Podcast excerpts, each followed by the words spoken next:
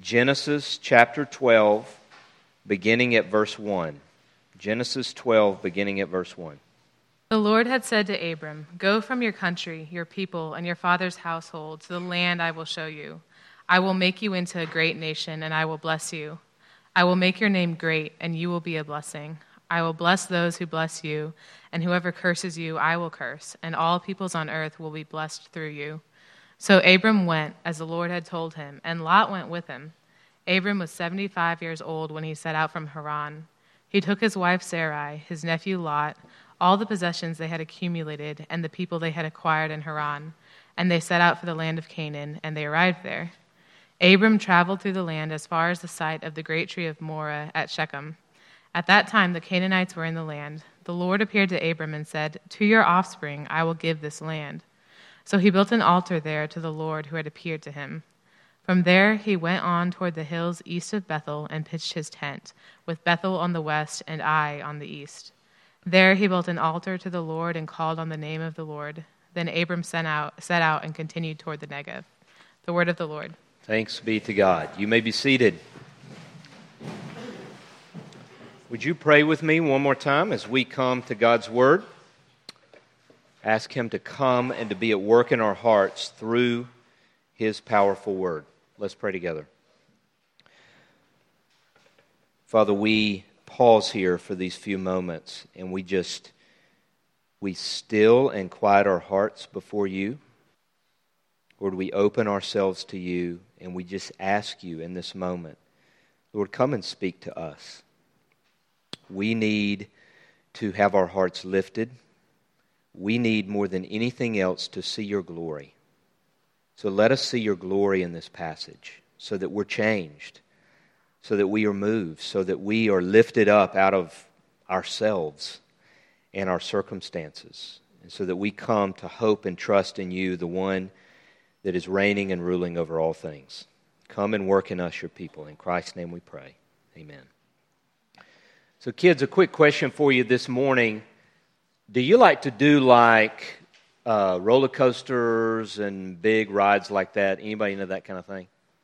See one back there. Okay, there's a few daredevils in here. Um, when I was young, I was not into that. I mean, I wanted to be into that, but I was like scared of it. I'm not by nature a daredevil of any stripe. And so sometimes I'd want to get up on one of those rides and then I'd freak out. You ever had that experience or at least seen other people do that? And I remember this one really tragic memory. I was probably you know, I was, I want to say I was like eight. I might have been like 15, but I, I, we're going to say I was eight years old, okay? And so I was with my dad and my stepmom and my stepbrothers and stepsister, and we were down at Whitewater, okay? You know, Whitewater, this big water park in Atlanta. And at Whitewater at that time, there was this slide you could see from all over the state of Georgia called the Dragon's Tail. I don't know if anybody ever hit this thing, but it was scary. It was very scary. And it was just like, it was like four slides side by side. It just did this for about 10 miles downhill. and the whole time I was there, I just kept seeing it. My, my step siblings had, you know, done it like 10 times. And I was like, I got to do this thing. I don't want to, but I got to make myself do it. So I convinced my stepmom to get in line with me and go to the Dragon's Tail. Well, the line was like three days long. So we're waiting in this thing and waiting, you know, you're climbing as you're waiting. And you're getting higher and higher. And you start to begin to think to yourself, what am I about to do here? This is not smart. I need to turn back. And while you're, you know, very slowly moving to the point of death, you're seeing people turn around. You're seeing kids, you know, get up there at the very edge of it and be like, no, you know, and, and the parents are fighting with them and they're mad and they grab the kid and walk off. And, and I don't want that to happen, but I'm, I'm afraid. I think that's what's going to happen to me. And I'm looking, I don't know if you ever do this, when I get on these things, I'm like inspecting the construction. I'm looking at bolts and I'm like, is that tight? That looks loose there. I want to go work that over a little bit.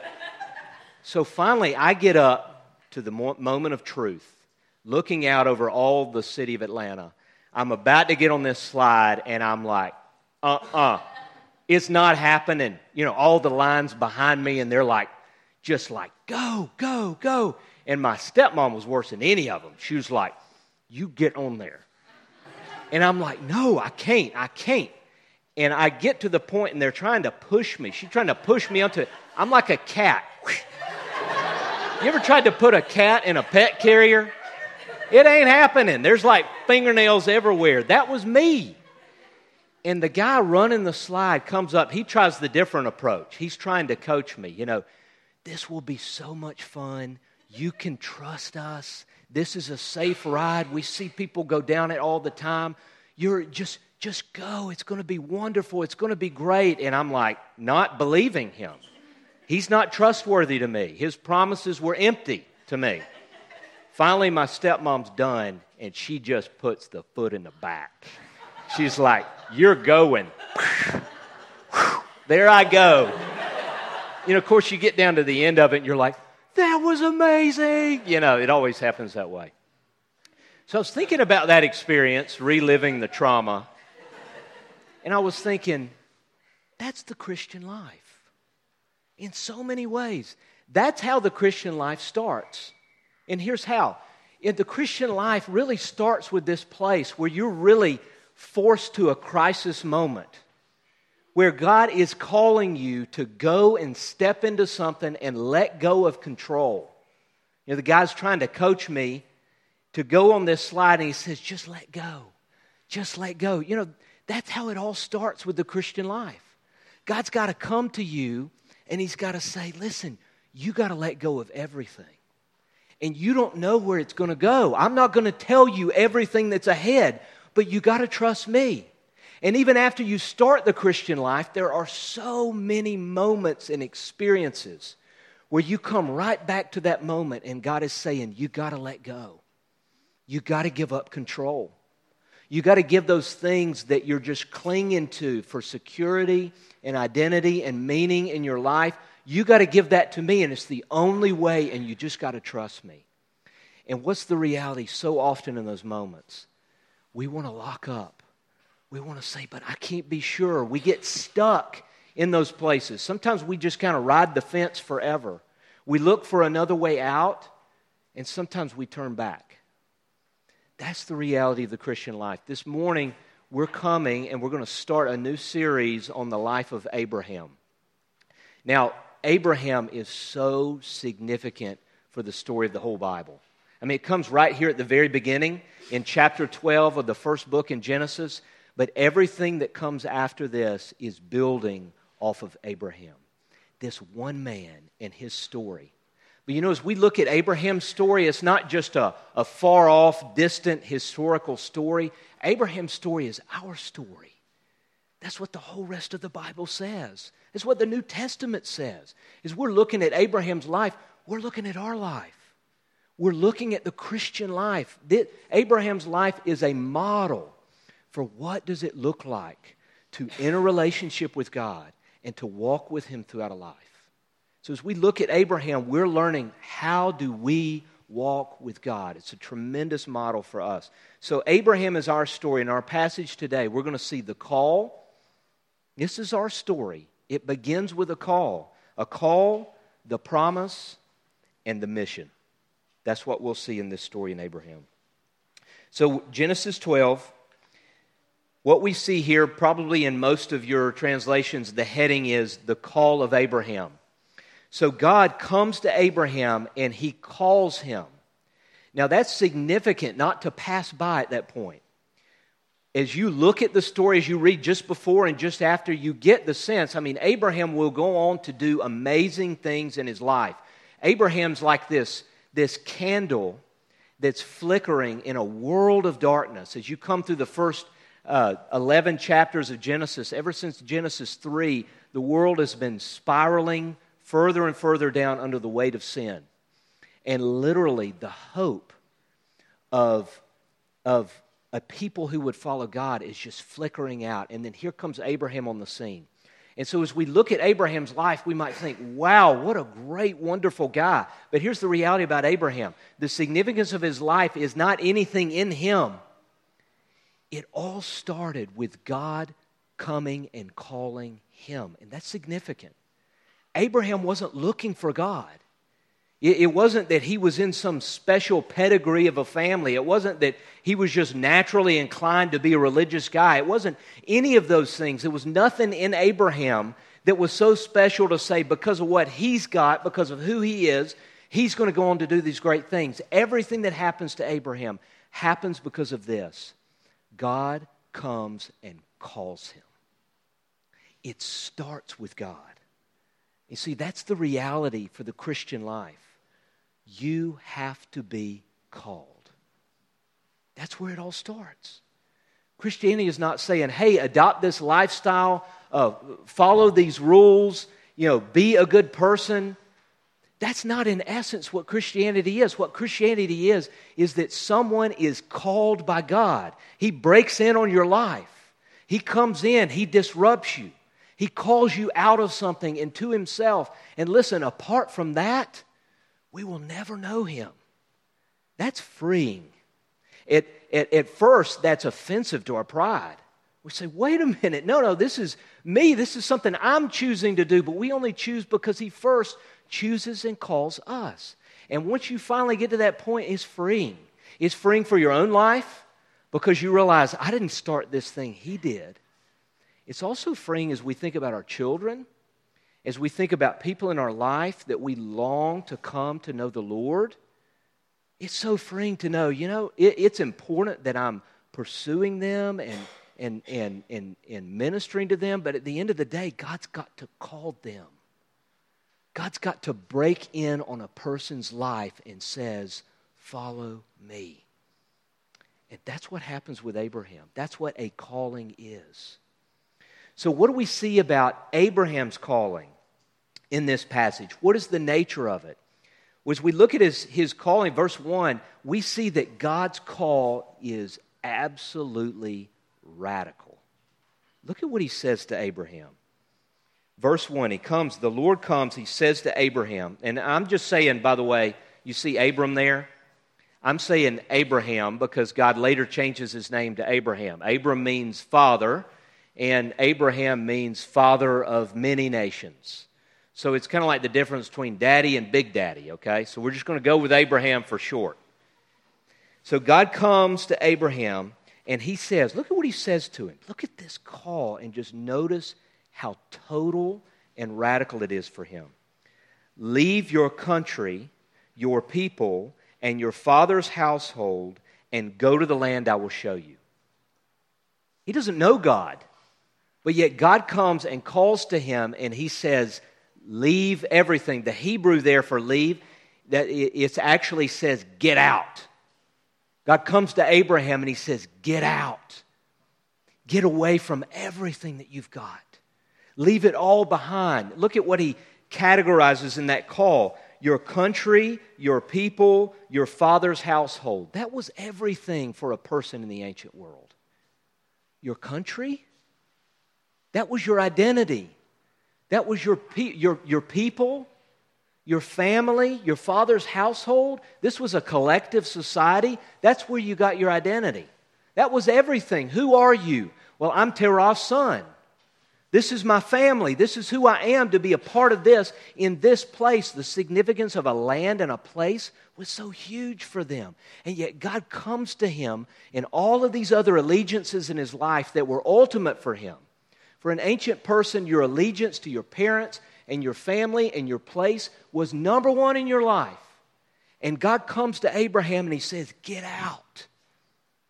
Leave it all behind. And I want you to go to a place that I'll show you later.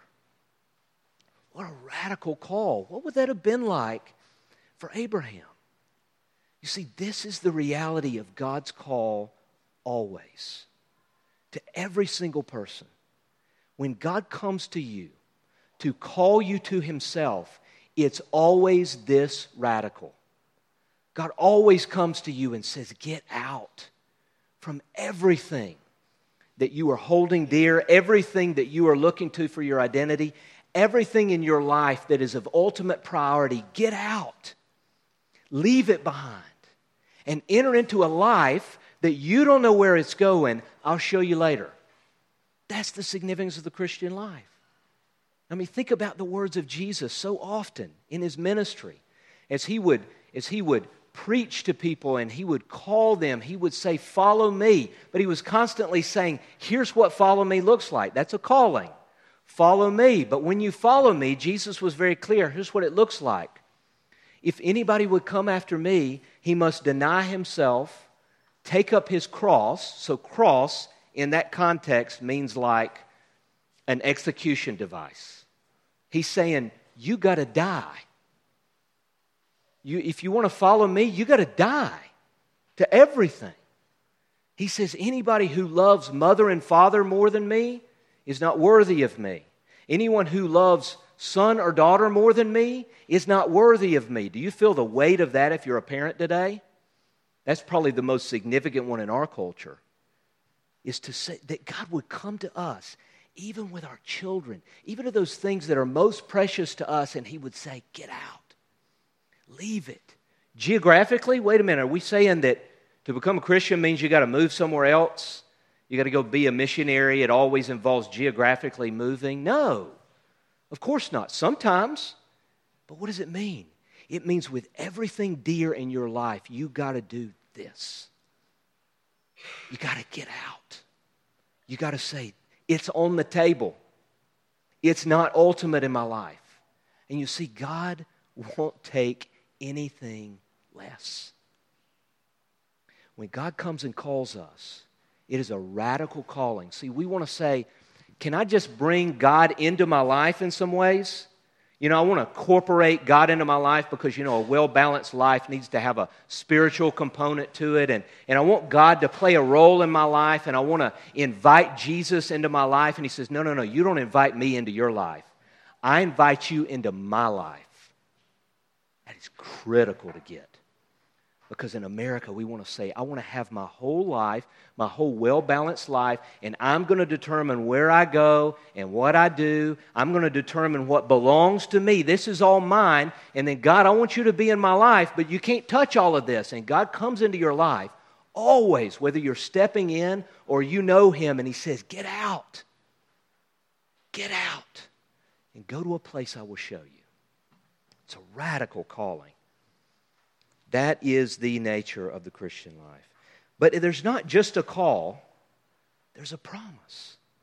Anytime God comes and calls us, it's not just a blind calling, it always involves God promising Himself to us. And that's what He does, right? He, he calls Abraham and then He gives him these astounding promises. Now, just pause there for a minute. Think about that. God is a God who makes promises to us. That's astounding. That's in his character, that's who he is. God who needs nothing, who doesn't need anything from us, his life's not, you know, partially complete and he needs us to come in and give him something. He needs nothing, but yet chooses to obligate and lock himself in to promises he makes to us. I mean, we know we, we like to avoid making promises, we like to avoid making commitments because something better might come. God's not like that. At the beginning of the relationship, God comes and says, I promise myself to you. When God enters into a relationship with a person, and it only works this way, it starts with a promise.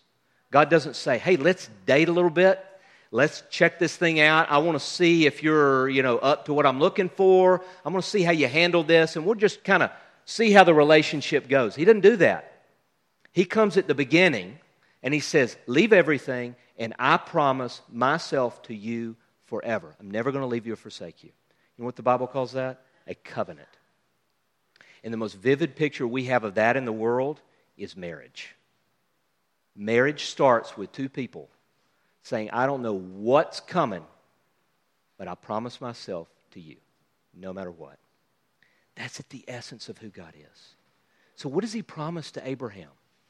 Well, it's not hard to see the word that keeps getting repeated in the promise here in verse 2. I will make you into a great nation. I will bless you. I will make your name great, and you will be a blessing. I will bless those who bless you. Whoever curses you, I will curse. All peoples on earth will be blessed through you. What's the common word there? bless. Five times in three verses.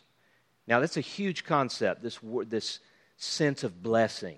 You know, we, we kind of think, oh, bless their heart. You know, we, we throw that around. In Genesis, it's a huge concept. It should take us back to the creation account. When God has made this beautiful world and He blesses it, and He blesses it, and He blesses it. It's kind of like God putting His favor on something, putting His pleasure into something so that it causes it to grow and to flourish and to multiply. When you begin to think about blessing in that way, you begin to, as you think about your own life, you say, This is really all I want. I want God's blessing to flourish in all the ways that He's created me to. That's what's entailed with blessing. But it's even specific here. Some very concrete ways. It's not just a spiritual sense of blessing, it's a very concrete physical blessing that is also entailed in this. Look at specifically what he says I will make you into a great nation. This is one man. I'm going to make you into a great nation. I will make your name great. You know, the, in the previous story, in, in the story of Babel, they're trying to make a name for themselves. And God frustrates that. We're all trying to make a name for ourselves. You know, we're trying to build this reputation and construct this image, and yet, really, the only way to, ha- to, to make a name for yourself is to get a name from God. And God comes to Abraham and he says, I'm going to give you a name, which you most deeply long for, a great name. And through you, I will bless all peoples of the earth. We'll get to that in a second. But we get this, this fullness of this blessing that God's going to do all of these incredible things through Abraham. Now, think about this. What do you think that, th- that sounded like to Abraham? I'm going to make all the things that you long for, I'm going to make it come to pass in your life. You're going to become a great nation. We see later he says, I'm going to make your offspring, your seed, your descendants as numerous as the stars in the sky. Think about this God is saying this to a 75 year old man. We're told very clearly in the passage. And just before 12:1, he says that his wife Sarah was barren. She's also in her 70s, and she's also been barren all of her life. Now, Abraham and Sarah knew how this works. We're not going to have any children. Children in this day was your heritage and your life and your lineage. God comes to a barren couple who were elderly he says, I'm going to make you into a great nation. What do you think that those promises sounded like to Abraham? That's impossible. How do you do that? Don't you see my life? Don't you see the pain that we've lived throughout our life? This is a dead end road. That's the kind of, that's what God's promises would have seemed like. Can you relate to that? As you think about God, the promises that God holds out to you in your life, have you ever looked at those and said, How can that be true? The circumstances don't match. There's no way for this in my life to work out like what you're saying. You see, this is, this is our reality. And so Abraham is looking at that. These amazing, huge promises God's holding out to him. What's Abraham got to do? He's got to believe. And he does. That's the significance of Abraham's life. He is staring at something that is impossible, that God has promised to him. And Abraham believed. And you know what he did whenever he believed? He went. He left and he went. Told very clearly here. You see, this significance of believing is a hard thing for us in the Bible Belt. You know, whenever we think about faith and belief, we think about just understanding some basic information in your head. Or we think of a one time kind of belief. You know, we reduce it to the head. But that's not what the Bible's talking about whenever it's talking about believing. See, you always know what real belief is because it always flows into obedience. You see, Abraham believed God's promises against all the evidence contrary. And what did he do? He left. Why? Because, as the book of Hebrews says in 11, uh, chapter 11, verse 8, it says, he considered him who promised faithful. That's the heart of it. He looked at God's promises, he looked at his circumstances. He said, This looks like no way. This looks impossible, but I believe you. And so he went. You see, that's the essence of faith. That's the essence of the Christian life. Is that you see these promises God makes to us in Jesus and you bank your life on it. That's what belief is. You base your life on it. You gamble. You go all in.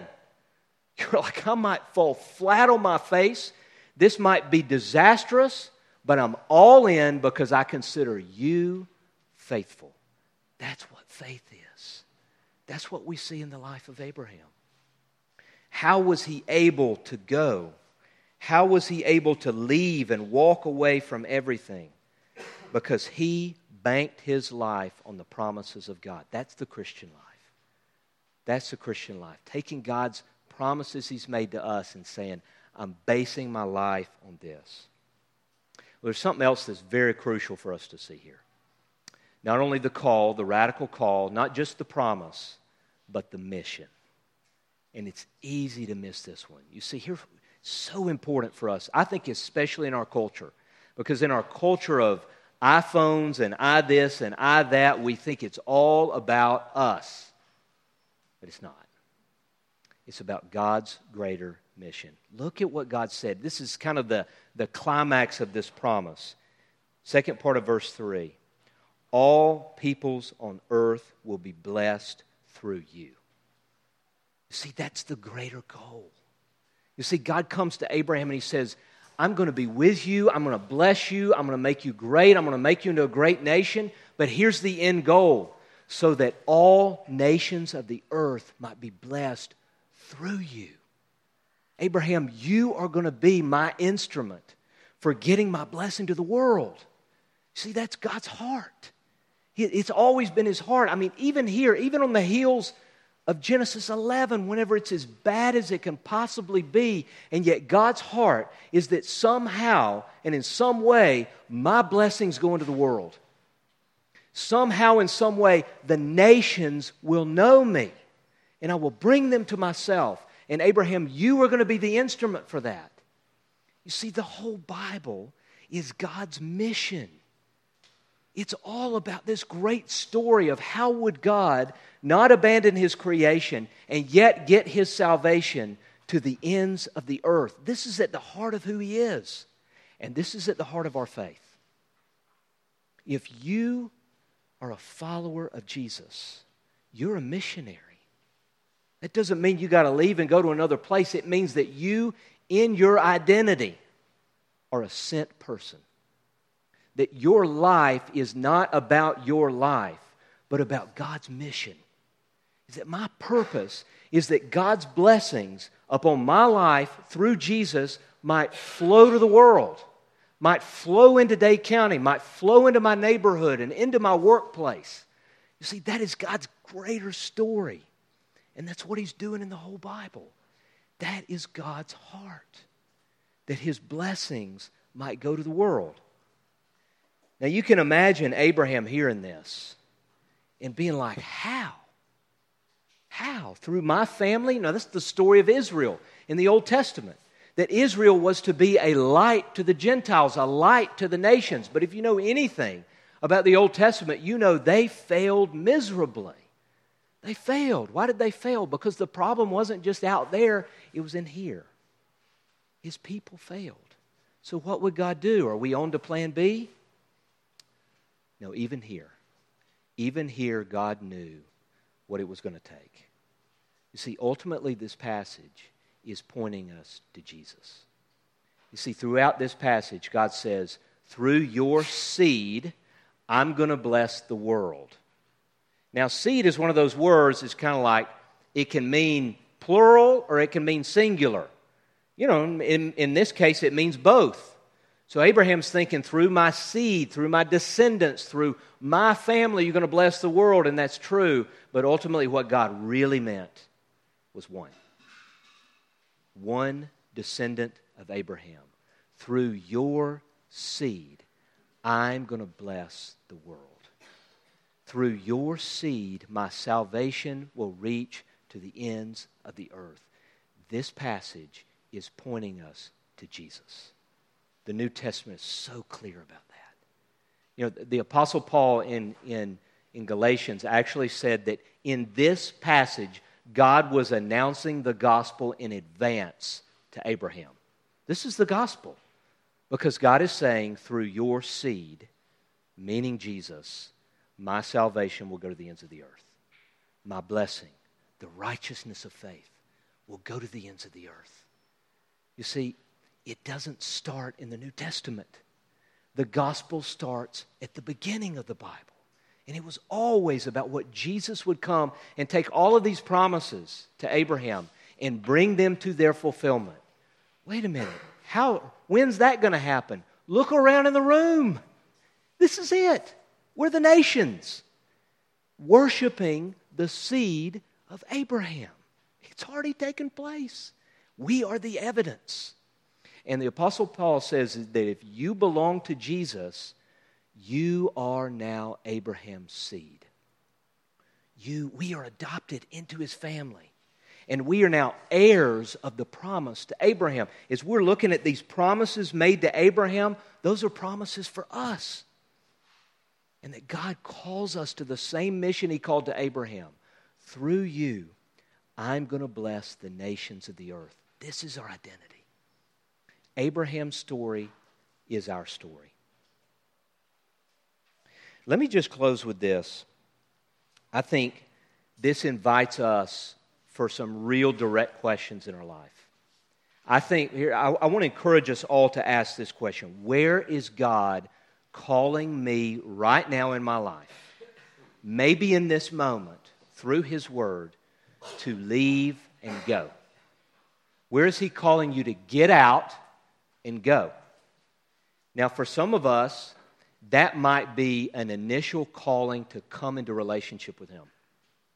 For some of us who know Him, it might be some particular area or place in our life where we're just hung up, we're like on the platform, and we're saying, I'm not going. I can't give this up. I can't let go here, but you don't understand. This is my identity. And God is saying to us, You got to let go you got to jump. Because I promise you, I'm going to be with you. I'm going to bless you. You can trust me, but it's so hard to let go of control in our life. For some of us, it's just jumping for the first time. I get to talk to people all the time that are right there on that platform.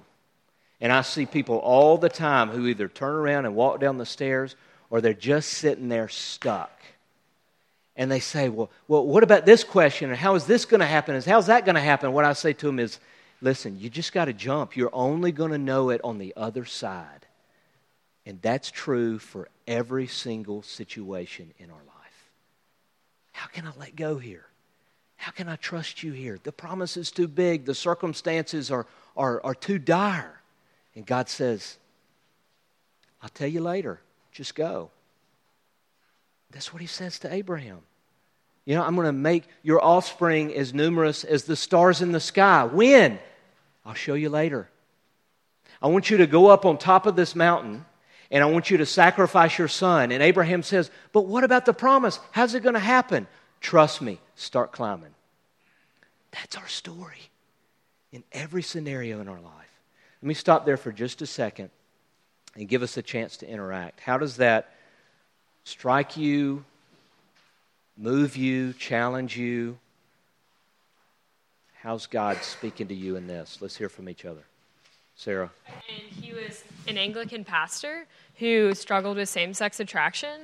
And I remember someone asked him the question, like, how is the gospel good news to you if you're gay? Um, and I remember he answered kind of in two ways. The first one was like so much of what you were talking about with the call.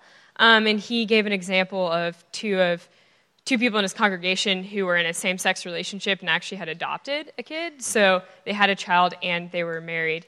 Um, and he said for them it was obvious that their whole life would have to be turned upside down yeah. and that it would be messy and hard. Um, but he just kind of turned and was like, "But if you don't think that's true for you, then you're not actually living in accordance with yeah and so it was crazy awesome. for yeah it like struck me so hard because i think i very much was like of course it's the good news but as i kind of thought about the details i was like man it would be really hard for them man Yeah. it would be really inconvenient Yeah.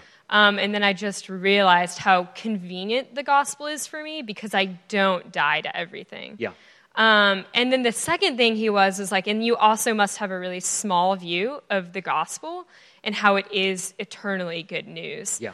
Um, so it was just so good for me to hear, like, both I do have to die to everything, and I can encourage other people to die to everything when Yeah. it's obvious, even Yeah. though my dying isn't obvious.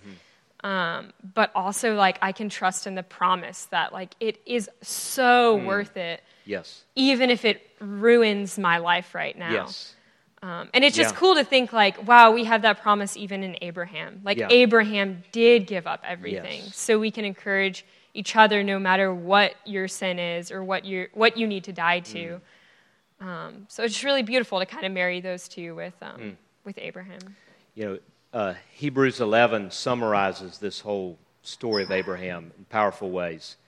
But it says Abraham left not knowing where he was going, but he was looking ahead to a city whose builder and architect is God. So it's this future looking hope that is, is so taking hold of what's future. Now, Abraham never experienced it here, but yet was li- living for something that is future.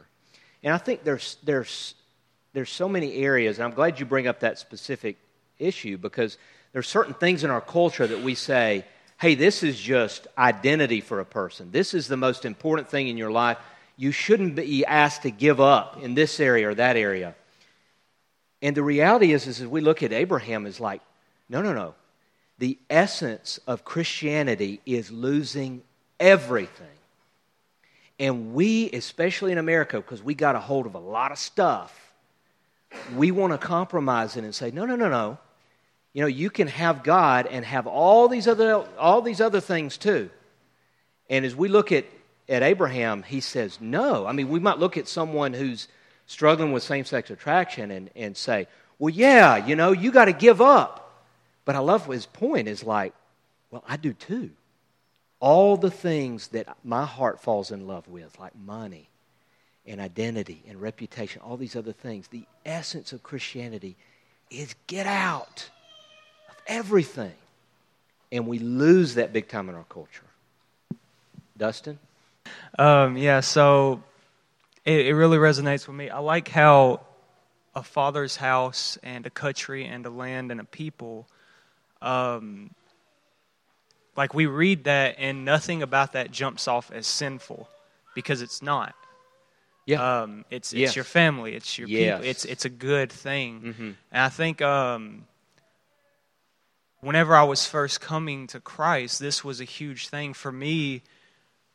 I struggled with, um, you know, knowing that I'd have to give up sinful habits, but nowhere did it cross my mind that I may actually have to give up good things. yeah. And the moment that I like tell people this was this was the moment that I became a Christian was whenever it finally got in my head, and it was through a C.S. Lewis line where he says, "Give up your innocent desires as well as your guilty ones, um, so that He has all." Yeah. And then, really shortly after that, I heard a, a sermon by Paul Nyquist um, where he talked about you will only know Christ to the degree that you are willing to lose for him. Yeah. And then he named the things that he struggled with holding on to, and it was his job and his health. Yeah. Two good things. And finally, it broke That through gets that. up on us there. Yeah. Finally, it broke through that maybe the thing that was keeping me from God was not the sinful patterns per se, but even the good things Yes. that He had given me, Yeah. that He wanted me to enjoy, but that I held Yes. over Him was the thing that was keeping me from God. Yes. And that kind of finally brought me to, to the point, the Yeah. turning point. As That's a beautiful point. He's not just saying let go of the bad things, he's saying let go of everything. And if you've never had that experience, we need to talk because you don't know him. Because it, it's, it's just so, it is radical. And if you don't know the radical nature of it, if you've never come to a place where you had to get out from everything, I don't know that you know him. It's, it's that fundamental. Let me close there and invite our musicians to go ahead and come up and let me pray. Father, this is, uh, this is challenging as we, as I look at the life of Abraham, I'm, I'm immediately struck with how I want to hold on to things, how I want to go halfway. Um, Lord, how little I can believe your promises and how I want to, you know, hedge my bets. And Lord, I know that many of us are in that boat. And I just pray, Lord, that you, we would just, we would hear your call to us and that we would consider you faithful. That we would bank our lives on your promises to us in Jesus. In Christ's name we pray. Amen.